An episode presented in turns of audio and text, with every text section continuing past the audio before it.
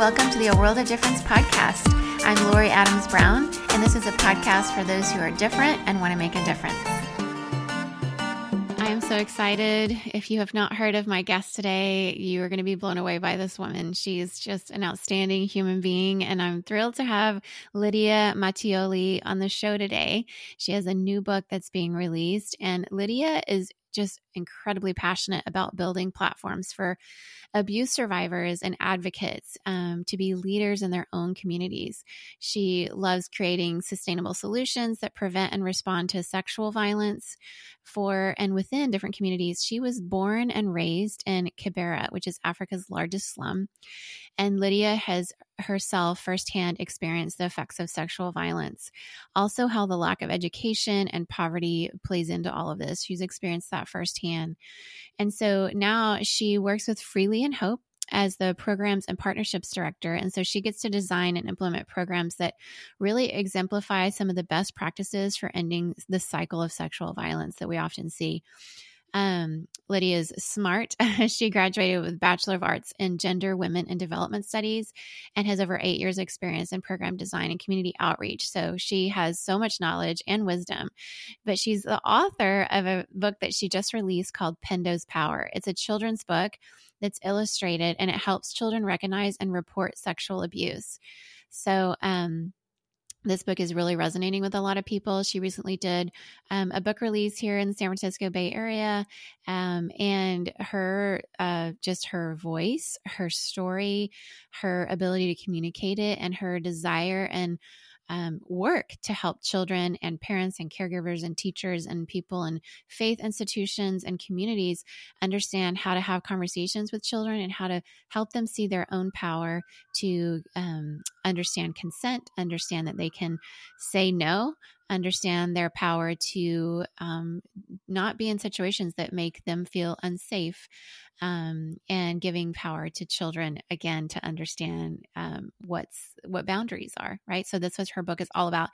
When she's not working you can find her dancing to afrobeat with her three-year-old daughter and trying out new recipes as well. And so i love that she's bringing all of herself into this conversation today and we're gonna we're going to go there. So, um, this is your trigger warning. If this is something that would be too much for you today, it is okay to not listen. It is okay to take it in chunks. Um, it is okay to just take long breaks and go for a walk and get some sunshine or take deep breaths. Um, if you have experienced abuse of any kind, and particular sexual abuse, um, yeah, listener discretion is advised. Also, the sponsor of this podcast is BetterHelp. So, if you are somebody who has walked through abuse um, or walked through any trauma of any kind, or just needs help from a professional to talk through some relational difficulties or stress or grief, loss, um, BetterHelp.com is the sponsor of this podcast. And if you go to www slash www.betterhelp slash difference today you'll get 10% off your first month. I myself have eh, largely benefited from eh, a therapist through BetterHelp who's helped me work through a lot of grounding techniques and somatic therapy, understanding how to just shake it off sometimes, like we see the animals do. I've gone and sat near the lake near my house and watched ducks just kind of shake water off their back. Um, all things that my therapist at BetterHelp has helped me to do to help my own body process some traumatic experiences in a workplace environment where I walk through some psychological and um, spiritual abuse and emotional and verbal abuse there. And so I know that some of you listening to this podcast have walked through that type of thing. And if you're one of them, please um, check out betterhelp.com slash difference today to get 10% off your first month. So happy to bring to the show today and introduce to you somebody who is making a huge difference in the world. So let's give a very warm welcome today to Lydia Matioli.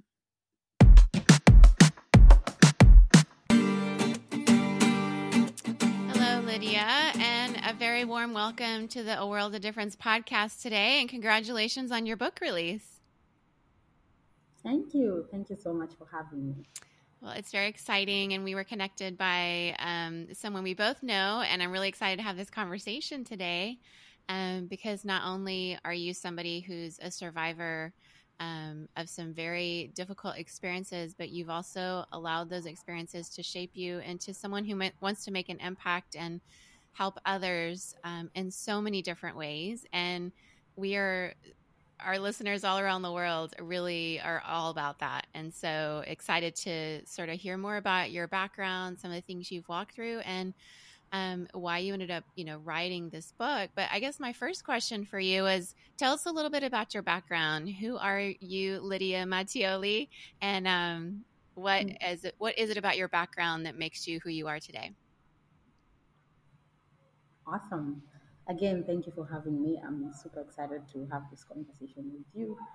Um, so, Lydia Matioli is a 29 year old um, I am a mom to a beautiful three year old girl, and I currently um, lead programs at a nonprofit called Freely in Hope, which exists to end the cycle of sexual violence in Kenya and in Zambia. Um, and just to share a little bit about my background, I was born and raised in Kibera, which is um, East Africa's largest slum you know, I think after Soweto in South Africa, I think Kibera is next. It um, inhabits around 1 million plus people. Um, and so all my life, I was inside there. I was born in there with all these people. There's a lot of scarcity. Um, the environment is not that friendly. Um, if you look at the sewer systems, uh, the chaos. Uh, if you look at the roads, the infrastructure generally, it's it's it's just a mess. So it's a place where there's not a lot of access to uh, resources, a lot of access to opportunities, um, and the main main thing that I, I grew up seeing a lot was violence. So um, let me just share, start by sharing my own story. So yeah. when I was five, um, we lived at a place where I don't I don't know if you have an idea of Kibera, but let me paint the picture for sure. you. So, like I said, there are so many houses and so close to each other. You know, it's just like single rooms, very very close to each other, um, and we would call them plots. So you'd find like ten houses um, in one square meter. Um, you know, doors next to each other and, and that kind of stuff. And I feel like that is one of the reasons why we had a lot of violence happening because you're so close to each other in proximity. Um, uh, a lot of things are happening behind the shadows. Um, so when I was five, there was this guy who was our neighbor. He was actually um, man of God. He was a pastor.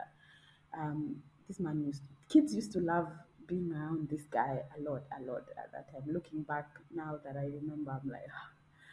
Um, so one time he called me into his shop and he started touching me inappropriately all over my body. Um, and this almost escalated further. Uh, but then, thank goodness, my sister was looking for me to have lunch. And so my sister was calling out for my name outside, like, Lydia, Lydia. And then when the man had my sister, he stopped. Uh, grabbed a lollipop, gave it to me, and was like, okay, go, go, go out. Um, so I went out, met my sister. She looked concerned. Um, but she didn't know what to ask or like she didn't know what to tell me. I think I remember the only thing she asked me was like, "What were you doing then?" I was like, "Oh, uncle gave, called me to give me a sweet because I didn't even know what abuse was. I could not comprehend it." Yeah. So yeah, that was the end of that conversation between me and my sister. So pretty much, growing up, like I was exposed to sexual abuse in that way yeah, um, so when my sister found me, like, uh, we didn't talk much about the situation. Um, and yeah, we just left it at that, moved on with life, like many other cases um, happening in Kibra. And then when I was 16 years old, uh, my best friend was gang raped. Uh, we were in high school and she was gang raped at the very same alley we use every day to go to school. You know, three men grabbed her and pulled her in, in a room and, and raped her. And because of the culture of silence that existed in Kibera, she she didn't know whom to tell. and she tried talking to, to the dad like when that happened that same day uh, when she went back home she tried telling the dad but the dad was just like you know like shaming her and being like you you're there with your boyfriend and here you're trying to say that you've been raped um, and so she shut down. She completely shut down until um, she started getting side effects from the abuse. You know a couple of days later she started uh, having infections. Uh, she started her skin started feeling itchy like she she got bad infections. And that's when she told me. And i was in high school. I didn't even know like what what is this? Yes we would hear about rape. Yeah. um, on tv here and there we would hear stories of a girl was raped here um, a girl was raped in this particular village but we we like we didn't know no one told us how to respond or what to do. Um, so when my friend told me that like i, I couldn't think of i felt helpless honestly. Um, and so we told a teacher who helped us like you know who told us which hospital to go to. She did not even accompany us. She was just like go to this hospital uh, they'll help you so my friend was treated, but that was it. Nothing, no counseling, no conversation after that. Um, so that was a common trend um, that uh, like that existed living in Kibera. Like I, I, I was surrounded by so much violence, and no one was holding anyone accountable. No one was talking about it. No one was asking the survivors uh, like what's what, what's happening with you? How did you feel? And my friend like was never the same. After that experience she was never ever the same.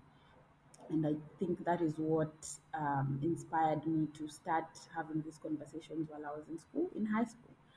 Um, so started a girls club where all the girls could come and meet every Tuesday, and we would just vent. Like nothing would happen afterwards, but we would just vent. This and this is happening to my home.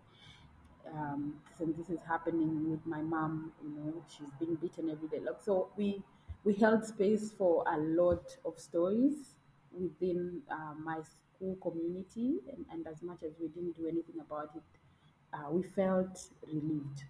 I think just talking about it helped relieve some of the weight that came with holding all of these stories. Yeah. Um, and, and I like to say that is where my advocacy work began in high school. Um, and, and so right after I graduated high school, I knew I wanted to do something along those lines. But again, in Kibera, once you're done with high school, um, that that is it for your parents. They're like, we've done our best you know so you figure out what you want to do uh, next with your life yes i wanted to go to college but i didn't know how you know i didn't have the means um, so i had to figure out what to do at that time um, to be able to just you know pursue my dreams and, and to get by so yeah, I started looking for volunteer opportunities. Um, in Kibera, I got a chance to volunteer with a couple of local organizations. Um, and this was in 2013, 2014, because I finished high school in 2012. So 2013, I was volunteering. 2014, uh, the same. Um, and the founder of the particular organization that I was volunteering in um, in 2014 knew about my story. Um, she knew about uh, like how passionate I was uh, in matters ending sexual violence, and so he's the one who connected me to Freely in Hope, the organization that I serve with. Uh, because at that time, Freely in Hope was giving uh, academic scholarships to survivors. You know, Wow. yeah, Yeah. yeah. So like And you growing up in Kibera and having all those experiences, and now you're at Freely and Hope. Yeah. Tell us a little more about the organization's mission and some of these key initiatives you're involved in to combat this sexual violence. So yeah, uh, uh, Freely Hope is a non-profit that works to end sexual violence in Kenya and Zambia. And how we do that is by uh, providing um, academic scholarships to survivors of sexual violence. Um, and these academic scholarships are very holistic in the sense that it's not just paying school fees. You know, uh, there's uh, counseling happening, um, just to combat all the mental health um, uh, issues that come with trauma.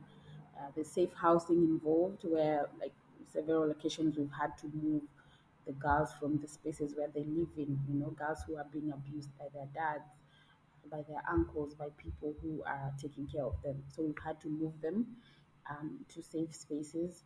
Uh, then there's the legal aspect of it, where um, some of the survivors that come into the, the community have pending legal cases.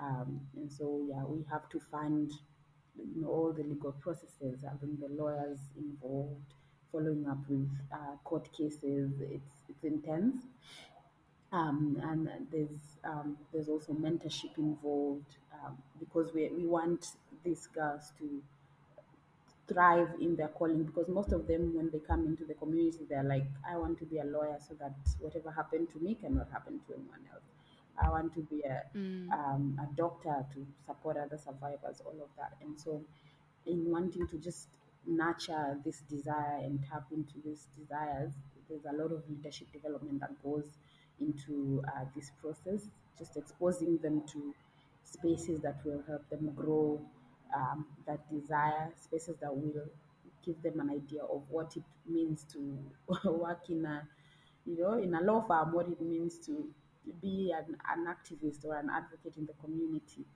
um, all of that. And most importantly, I think just having that community of belonging, interacting with other survivors, hearing their stories um, of, of, you know, how they overcame trauma, how they're doing in their healing journey, um, that plays a big role in um, helping the survivors, um, you know, just get from that point of Yeah. helplessness and despair to this place where they're taking their power back.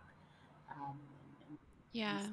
And are there, I know that um, there are so many things, you know, culturally in every culture around sexual violence that, you know, often ends in, you know, silencing of the survivors and centering the one who, the perpetrators. Um, mostly because, I mean, there's so many dynamics, right? There's the um, patriarchy, which often is in most cultures we're dealing with, not all of them, but, um, and that that layer of just centering a man and his voice and then um, either silencing or just diminishing the voice of a, a female survivor especially a young girl and then the the victim blaming. So yeah explain um, maybe some of your own personal experience of observing that with yourself and your friends or how those dynamics are sort of tricky in the environment that people are trying to heal from Mhm.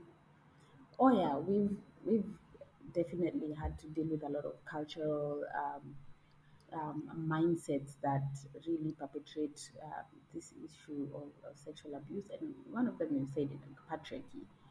Um, if you go into my community right now and um, talk to the men, most of them feel like you know it's my right to have sex with a woman because this is what they've grown up hearing. You know, they do not understand the whole concept of mutual respect, asking for consent, um, mutual understanding before engaging in any um, sexual acts because their forefathers um, did that. Their forefathers believed they had uh, right over women. Yeah, they've seen their dads doing that, and so they themselves are also, you know, stepping into that generational uh, trend. And so that is one of the biggest um, um, factors as to why uh, sexual violence is happening. And the sad thing is that even the women have been conditioned to start believing in these retrogressive uh, beliefs, you know. So you find even women themselves feel, you know what, like it's a man, um, whatever a man says, like I'm supposed to adhere. Um, if, if a man says that my dressing tempted them to you know, to commit sexual abuse, then it's true, you know. So it this cultural uh, belief like has, has been so deep to the point where even women themselves started believing it and um, this really escalated um, cases of abuse in my community, personally, where I come from. And so, even with Freely and Hope going into these um, communities through our outreach programs, we had to do a lot of conversations with the men, with the boys to help shift these mindsets um, so that they, they, they start understanding that you know what, you do not have the right to have sex with a woman. A woman is a human being just like you, you know, with the same rights just like you. And so there's a lot of respect that needs to be um, to be there. Like you need to be mindful of, of what they say. Uh, uh, so yeah, like uh, that is part of the work that we've been doing to really push for that shift in, in mindset because that's where the root is honestly that is the root cause of Yeah. um, all of this violence that we're experiencing um, in Kibera, in Nairobi, in Kenya, really. Yeah, uh, it, it's it's so heartbreaking. Um, and I think everywhere there are so many stereotypes that um, people fall into, and you know, and some of those are very even entrenched in certain faith communities. So, um, you mentioned earlier that um, the your abuser was a part of a faith community, and so yeah, I would be interested to know. Um, do you still identify as part of a faith community? And if so, has that journey been difficult for you in light of all of this? That's a very good question. Um, well, I, my experiences and like I think um, working with survivors, um, of course, has really, really affected my interaction with the faith communities. Because trust me, most of the cases that I've had, um, a lot of perpetrators are faith leaders, and that yeah. kind of just affected how I I connect with God through that community, honestly.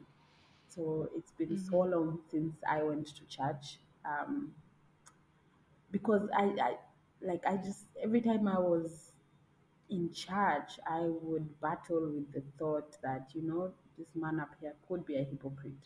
This man up here could Yeah. be, um, um, you know, could be one of the perpetrators. And I know it's not fair to like have a blanket judgment and to have that bias over faith leaders, but I can't help it. It's part of the trauma that I have from my experience Right. and from the experiences of people who are very, very close to me.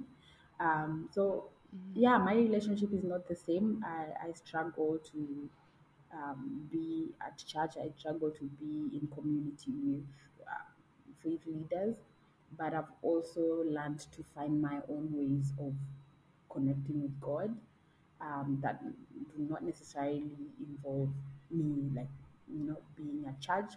And I, I know I'll get there someday, but right now I am not at that point where I can just comfortably be um, at church and, and, and, and commune with other believers the way I used to. Um, and I know that it's going to take time, and, and I'm just being patient hmm uh, with myself and, and with the entire process. But yes, I, I do believe I'm glad that you're being patient with Yeah, yourself. That's very good. yeah, Yeah, I think that many many listening in this community, um, and that it's not exclusively Christians that I'm talking right. about. in all faith communities, we see um, people who've walked through uh, abuse in their faith community, whether it's in Islam or Judaism or um, you know, if they're Buddhist or Hindu or Christian, um, or even if they have no faith community, but it's been a community that's been spiritual in some way, and you've seen an, a leader be abusive, um, and then you've seen it covered up by people in the faith community, it doesn't feel safe, right? And and there are reasons for that. And as survivors, or even people who might have secondary trauma, who have friends who've been abused, it doesn't feel safe even for those friends when they've watched a cover up happen and watched a perpetrator be, you know, centered and his story be the main story. Um, you know, you, those are red flags for people, and so. I think part of caring well for ourselves and our own well-being is to make decisions like you're making to to find ways to express your faith and, and experience your faith in ways that you're you're safe and you're caring for yourself and you're protecting mm-hmm. yourself. So eh, there's a lot of people in this community that understand that and are walking through that. So thank you for being vulnerable to share that. But I know that you also really want to make an impact, especially for children, because your abuse happened as a child at five years old. So tell us a little bit about your book, Pendo's Power. I know you're hoping to help children recognize and report sexual abuse. So what inspired you to even think about writing this book and um, how are you seeing it received in the communities where you work hmm Um, so Pendo's Power was inspired by, of course, my past experiences growing up as a child in Kibera, and I've shared a little bit about that. Uh, also, my current experiences as a mother Um, I have a three-year-old daughter, and when I had her, I was so scared. You know, when I gave birth to my daughter, being a first-time mom, um, being a single mom, I was so scared of like what she's gonna be exposed to. And I think when I had Amira, that's when the realization of my own abuse started dawn- dawning on me. You know, I had not processed it, um, and so when she came, it was just like, oh my goodness, what have I done? What have I done? Um, and I had Amira around the same time where when COVID was happening, because she came in 2019 and then COVID happened uh, 2020 because she was born in December. So we were at home, we were listening to all of these things that were happening, cases of abuse escalating, you know, children being abused in their homes, women being abused uh, by people they're living with, and oh my goodness, like I, I struggled sleeping. I, str- I, I Mm. battled with the thought that Amira, you know, could could be exposed to a perpetrator anytime because it was not um, it was not like strange people. It was people that were like super super close to her that are pot- potentially um, the abusers. And so like I, I wanted to do something about it. I wanted to create a resource that would help children like amira um, children living in different parts of kenya children living in different parts of the world to be able to learn about these key concepts early so that they know when their body boundaries are being crossed, you know? Uh, because for me, I didn't know. Like, I, I, no one told me about body boundaries. Um, and the many, many women, the many, many girls that have spoken to me about being survivors of child sexual abuse, they didn't know.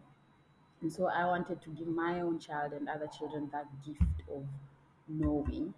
Um, and I know it's crazy because children are supposed to live in a bubble. Like they are kids, for heaven's sake. They're not supposed to be thinking about these things. But we also cannot be blind to the fact that bad things are happening in the world and the fact that we will Yeah. not always be with them. Um, so it's better for them to learn and, and, and, and know that they can actually use their voice to express when something is happening to them. And so that is what inspired the creation of Pendo's Power. Um, so it's, it's, it's a book that teaches children as young as four years old all the way to 12 years old about body safety you know. This is my body. Uh, these are my private parts. No one is supposed to touch my private parts. If someone touches my private parts these are the people that i tell you know consent i have the right to say yes or no whether it's an adult whether it's a child i have the right to, to say it and, and be firm in, in my decision especially when it involves my body so these are the concepts that I, I wanted to bring out um, in the book, um, especially because growing up as a child, you know, we were taught to always respect the elders. You know, when the elder calls Mm. you, go, um, which is a good thing. But I feel like some perpetrators use this um, this element uh, to really get to kids because they're vulnerable, they, they're innocent, they, they cannot speak up for themselves. And so through Pendo's Power, I wanted children to know that their voice is powerful, that there are people out here who care about them, who care about their safety, and are willing to do anything um, protect them. Yeah.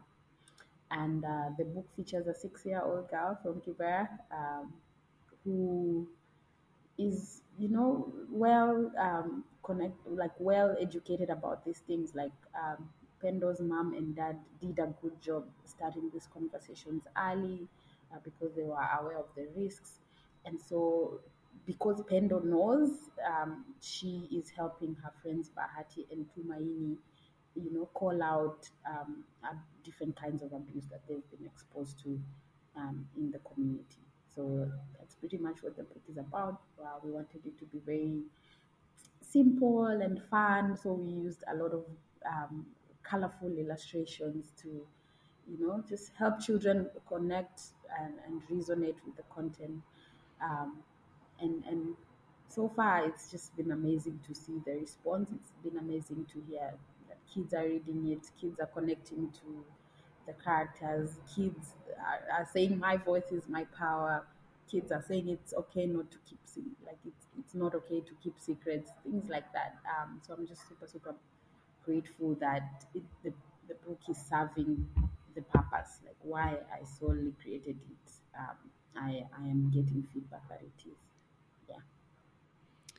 That's amazing. What you've done is such a gift and it's going to be so impactful, I'm sure, in prevention as the children read it, but also as the parents read it alongside, you know, because I think what the nature of being a child in most cultures around the world is that there is this power dynamic between adults and children, and children are often um, at the, you know, receiving end of abusive power in so many different ways. Um, you know, just their voice, uh, you know, being believed or listened to. You know, there's a lot of um, people that would just think, well, children are so imaginative. They made this up. This isn't real. Um, and why would you say that about Uncle so and so? Or especially if they're like a pastor. And so there's so many stories you and I probably both know with that kind of narrative. But to help children understand that they have this power, I could imagine how reading that book as a child would feel so right. Um, because we sort of, um, as children long for people to believe us when something traumatic happens, just like we do when we're adults. But because the power dynamic between adult and children is often abused, um, those children often are so silenced. And so, yeah, um, as you've seen, you know, children and, and parents maybe walking through it together or reading it together, are there any stories or things that you can think of that are impactful or uh, anything around that? Mm-hmm. Yeah, I think one of the most mind blowing um, things about this book is how it's not only just impacting children, but even um, the adults. I feel like most of the parents and caregivers that I am interacting with are kind of healing their inner child. They're going back to Mm. moments when they were children and reflecting on moments when they were abused and speaking up for the first time, you know. So I think that for me has been everything. Knowing that, oh my goodness, so many parents and caregivers were carrying childhood trauma that they've never processed with anyone. And this book is um, you know, serving as an outlet for them and, and giving them the courage uh, to just say, you know what, this happened to me too, you know, and, Mm. and I have never told anyone about it. And thank you for creating this um, because now I can start working on my own healing and I can be there for my child and I, I know how I can respond um, if my child tells me about it. So I think that for me has been, oh my goodness, it has been everything. Seeing people um, allowing themselves to feel some emotions that they never process and, and, and just, just look, you know, looking for support to walk through that. Um, it has been amazing.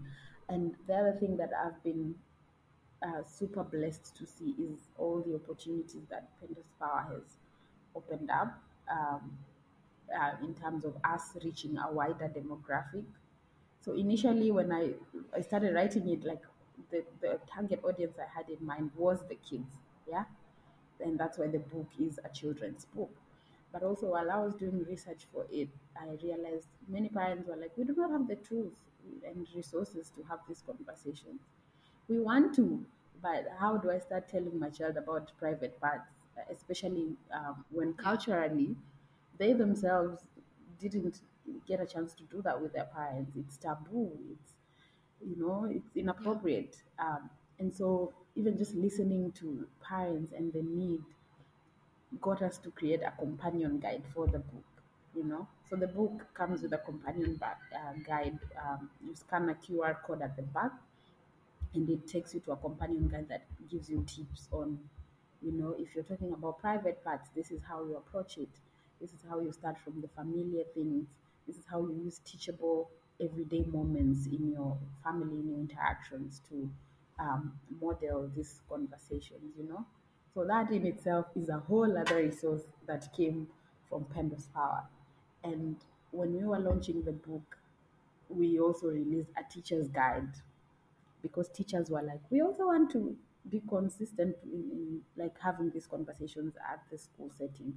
We mm-hmm. spend a lot of time with kids, you know, so it would be good to also have like that ingrained in the curriculum. So, in, in, in partnership with Microsoft, we just created a teacher's guide um, that we'll be advertising about. You know, so that's creating an opportunity for us to scale and reach many, many, many more students, um, many, many more children and, and teachers from all over Kenya and beyond. So it's it's just been crazy seeing um, all of these opportunities that are just coming up, and it's like, oh wow, the need was it was not just children it was the parents the caregivers the teachers institutions that work with kids you know? Um, anyone who's involved in, in matters child safety needed such a resource. So i'm, I'm just super super grateful for all the um, survivors that have, have come up and, and told us, you know what, I am a survivor of child sexual abuse. I am so grateful for all the children who have um, shared their stories, who have, like, you know, parents sending us clips of children saying, you know, it's not okay, mommy, to keep a secret, you know, like children literally articulating um, some of the key concepts that we featured in the book. For me, it just affirms the why. Yeah. Um, Yeah. yeah, so there's been there's been a lot, a lot of feedback um, of the impact, and I think this is why many opportunities are coming up to just scale and and take this information to as many people as possible. Yeah.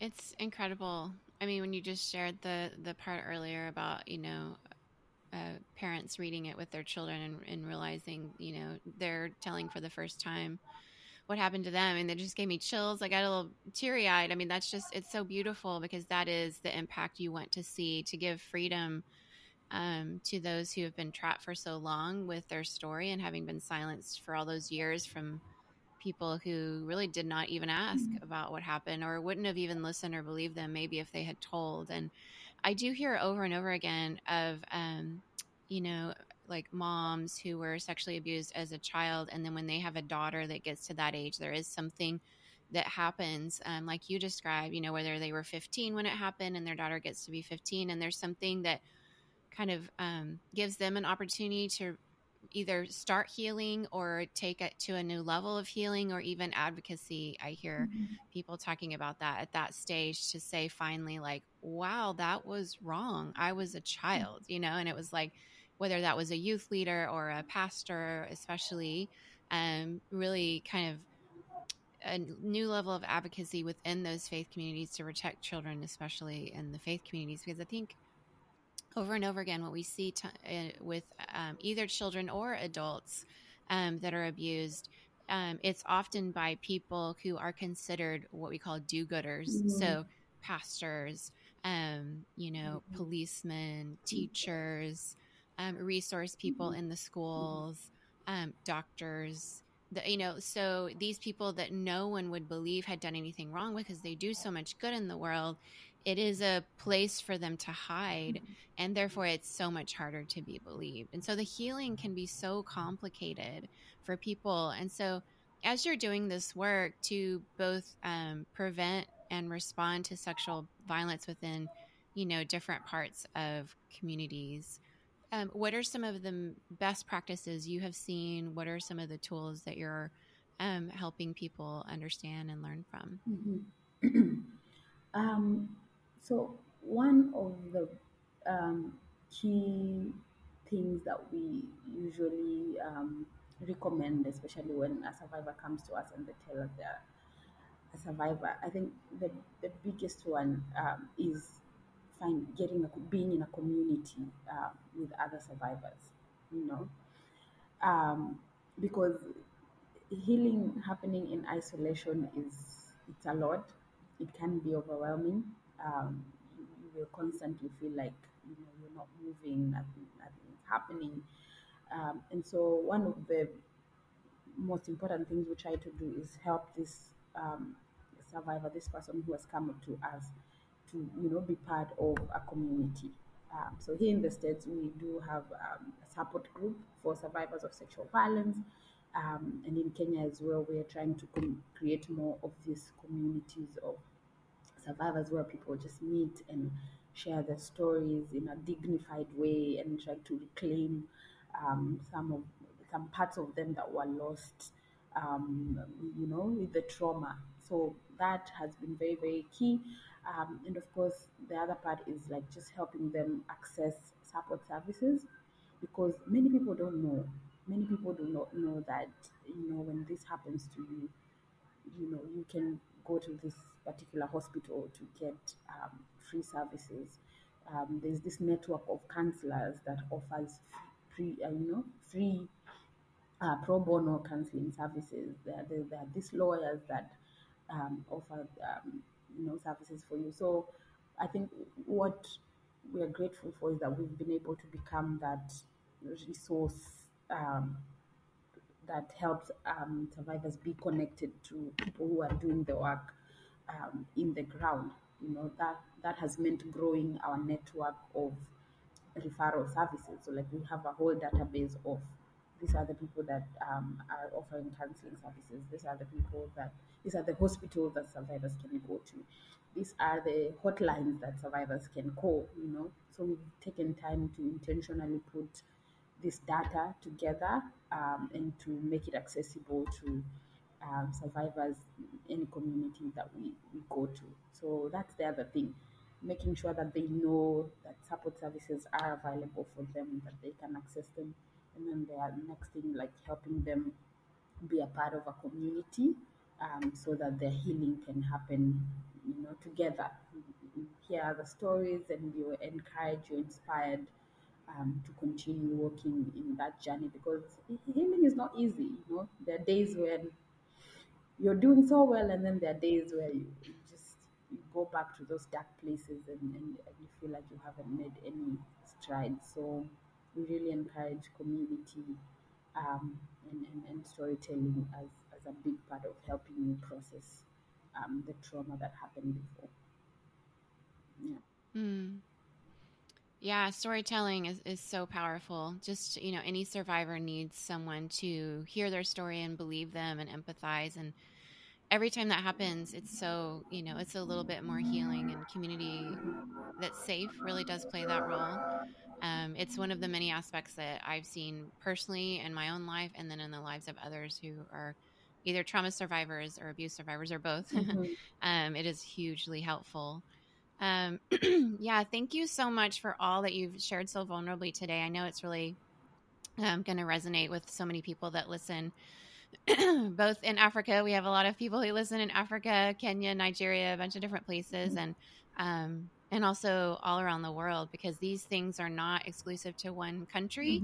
Mm-hmm. they're not exclusive to one faith community. They're not exclusive to one type of school system or government. These are this is a global issue. Yeah and um, I'm so grateful that you have written this book, and I do hope it gets into the hands of people everywhere that can help children to have these con- conversations with their caregivers and their parents. Because, I mean, I know when I was raising my children when they were little, um, we were given some tools, and I do feel so privileged that we were. Mm-hmm. But having a book like yours to walk through with our children would have been that much better. We had little conversations like don't let somebody touch you where your bathing suit would cover and like don't keep secrets like we we did have access to some of those resources um, and you do worry you know because you don't you know even though you've given your child tools mm-hmm. that there are people out there that can so easily take advantage of them. So this book is so beautiful and it's going to prevent so much. And I'm so grateful that you wrote it. So thank you for your time today. Mm-hmm. Is there um, any last thing you would like to say to our audience and also let people know where they can find you and more of your writing and speaking? Mm-hmm.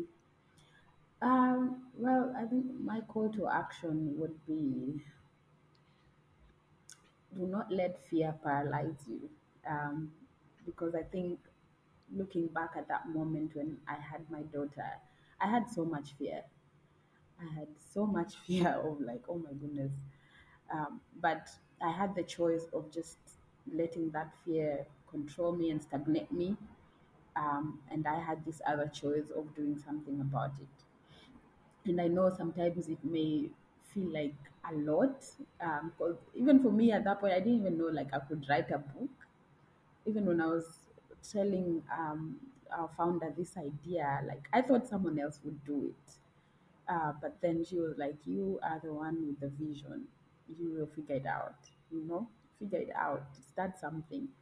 Um, and so, my encouragement for anyone who's listening, um, whatever it is that you know you're, you're grappling with, just start. Start somewhere. Start where you are at, and do not let fear stop you. Because I feel like some of the most awesome innovations um, in this world, some of the biggest change makers, they chose to act. You know, um, and and so for me, I, I feel like even in this uh, this um, quest of ending sexual violence, we cannot be passive. We cannot just hear, listen to all of the stories that are happening and watch the news and be like, oh my God, that's terrible. No, like we have to actively participate in making sure that it's not happening in our houses, in our neighborhoods, in our community as a whole.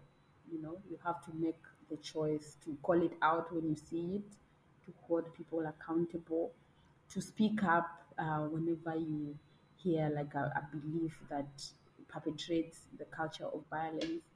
Um, yeah, all of that you have to make the choice to speak up. You have to lean into courage, just like Pendo, and, and use your voice to, to call out any forms of abuse that you see. So that is my biggest encouragement. Um, Pendo's Power is now available in Kenya and the United States. In Kenya, you can find it in any textbook center. Um, you can also order um, on our website, um, kenya.pendospower.com. And then here in the United States, um, it will be available on Amazon in a month. Uh, but currently, orders are being made um, on buy.pendospower.com. Buy.pendospower.com. You can also follow us on our socials to be updated um, on everything that we're doing. Um, and all our uh, socials are Freely in Hope. You know, Freely in Hope on Instagram, Freely in Hope um, on Facebook, Freely in Hope on Twitter. Um, so you can follow us, and you can also check out check out our website, which is www.freelyinhope.org, to just access all of these awesome resources uh, that are featured there. Like our website is a resource galore, as you can tell. We love to provide resources that educate communities about all of these things. You know, trauma informed parenting, trauma informed caregiving. How do you respond? Um, all of that. Just check out our website, and you get access to a lot of very very good information that will help you take action. Yeah. Thank you, Lydia. It's been so wonderful to hear your story today. Thank you so much for vulnerably sharing it and for your courage to not only heal yourself, but also to warn and protect others and give people resources to protect themselves and their children from any future abuse. So, thank you for being on today. Thank you for having me. This has been amazing, very reflective. Um, you know, going back and, and, and looking at the journey, it has been awesome. So, thank you so much for having me. Um, looking forward to more interactions in the future. Oh, that conversation too, was Lydia. so vulnerable and so special. Bye. And I hope that you're listening and recognizing what a treasure it is to have someone share their story so vulnerably, so openly.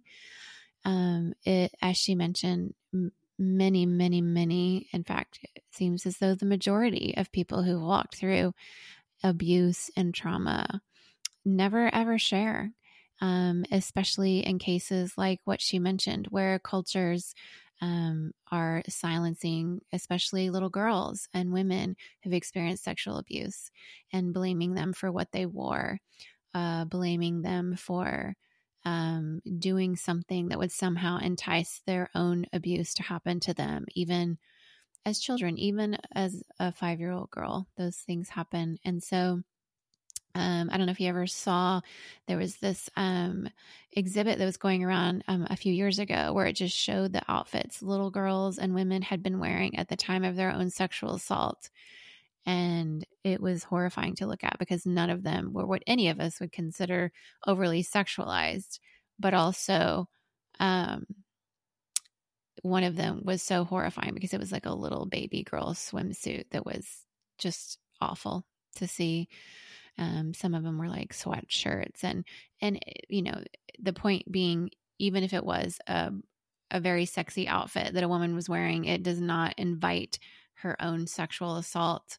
Um, and so we have a way of victim blaming abuse of every kind, not just sexual abuse, but um, victim blaming people for emotional abuse, psychological abuse, spiritual abuse, financial abuse. Often things will be said, well, why did you blank? As if something they had done evoked that response from an abuser, especially when it's a woman victim and a male abuser. And also, even if it's not, um, when there's a power dynamic differential, often it's even more likely that the victim will be blamed. And so, all of this helps us to be aware, and awareness is key. Um, the more we spread the truth, the more we value transparency, the more we create psychological safety for victim survivors of abuse to share their story to believe them, to empathize with them, and to advocate on their behalf because this is not a role victims should be the only ones playing. And that's one of advocacy. Many advocates that I know are themselves um, victim survivors, but not exclusively are all advocates victim survivors themselves. Um, but it is, it does seem so often the brunt of this work is carried on the backs of those who are the most traumatized by the um, what has happened then it's you know being the victim survivors of abuse. So we need more allies we need more people who help carry this load who are not actually still walking through the trauma of experiencing it. Um, and so the bravery of a woman like her coming on the show to not only share her own experience but to speak out and be advocate an advocate help people find best practices to how to heal and then writing a book to help prevent is just so powerful and so amazing um, so honored to have her on the show today. And I'm really wondering how you're resonating with what she said. Um, it's certainly impacted me. Like I said, I got chills and I got a little tear teary eyed at one point when she was sharing about a parent reading that book and then understanding their own abuse that they had not really ever spoken about. And people listening to this podcast, many of you may have carried abuse for years um, and never told anyone. And if that's you, um, I really do hope that you find someone safe to speak to uh, and reach out to them. Um, whether it's a therapist that um, will keep that confidential. And once again, betterhelp.com slash difference can be a place where you can get some help, um, 10% off your first month.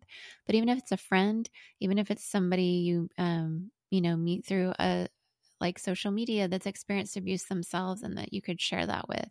Um, yeah, it's so powerful to be able to speak it out loud. And many people find healing by being able to finally share it with people who will listen, believe you, and um, empathize with what you went through. It's so much a part of healing. So I love the work that she's doing in community and the narrative method and storytelling about all of this. It really helps to have a support group of people if you can find that. Not everybody can, but um, for those of you who have never told anyone, yeah, my heart goes out to you today. And I do hope you find a space where you can feel free just to open up a little bit and not have to carry that burden by yourself. Um, also, we go a little bit deeper with her in the difference maker community. So if you haven't joined us there, you can go to patreon.com slash a world of difference. Um, for only $5 a month, um, you could join our group and there are extra content that's exclusive for this group. She stops in there and I ask her a little more about some of the practices that she has found helpful for herself and her own healing. And a sneak peek, we get a little bit into some of the right brain stuff that's been helpful for her. And that's some of my new findings personally is how much right brain activities can be so key in our healing our bodies and our brains and nervous systems that still kind of carry and and keep the score. And so she talks through a lot of things that she's been doing, and it's a, it's a fun conversation at the same time. So I hope you join us there. Um, once again, patreon.com slash a world of difference, where you can come and join us. Check us out. Check us out for a month and see what you think. There's a lot of extra content in there with all of our different guests. And we do a little fun uh, things sometimes where I put in some Lori's travel tips from the different places I've been and um, love for you to chime in on those too. So, yeah, it's a little bit of deep, a little bit of fun in our difference maker community. So, I'd love to have you join us. Anyway, I know a lot of you are carrying some pretty heavy loads. Um, if this has been a podcast that's been helpful for you and you feel like you know someone that really could benefit from this conversation today, please share it with them. Um, that's a one way you can make a difference. Um, also, another way you can make a difference is it really does, for whatever reason, help people find us when you um, give us a review. So I don't know what happens with all those algorithms, but when you go to wherever you're listening your podcast and just take a couple seconds, it doesn't take long, but it can make a huge difference to just give us a review and let us know what you think. And it helps other people find us to have these conversations with us. So yeah, would love that. Once again, it's a wild month for a lot of people. Lots going on. So take care of yourself and wherever you are in the world, keep making a difference.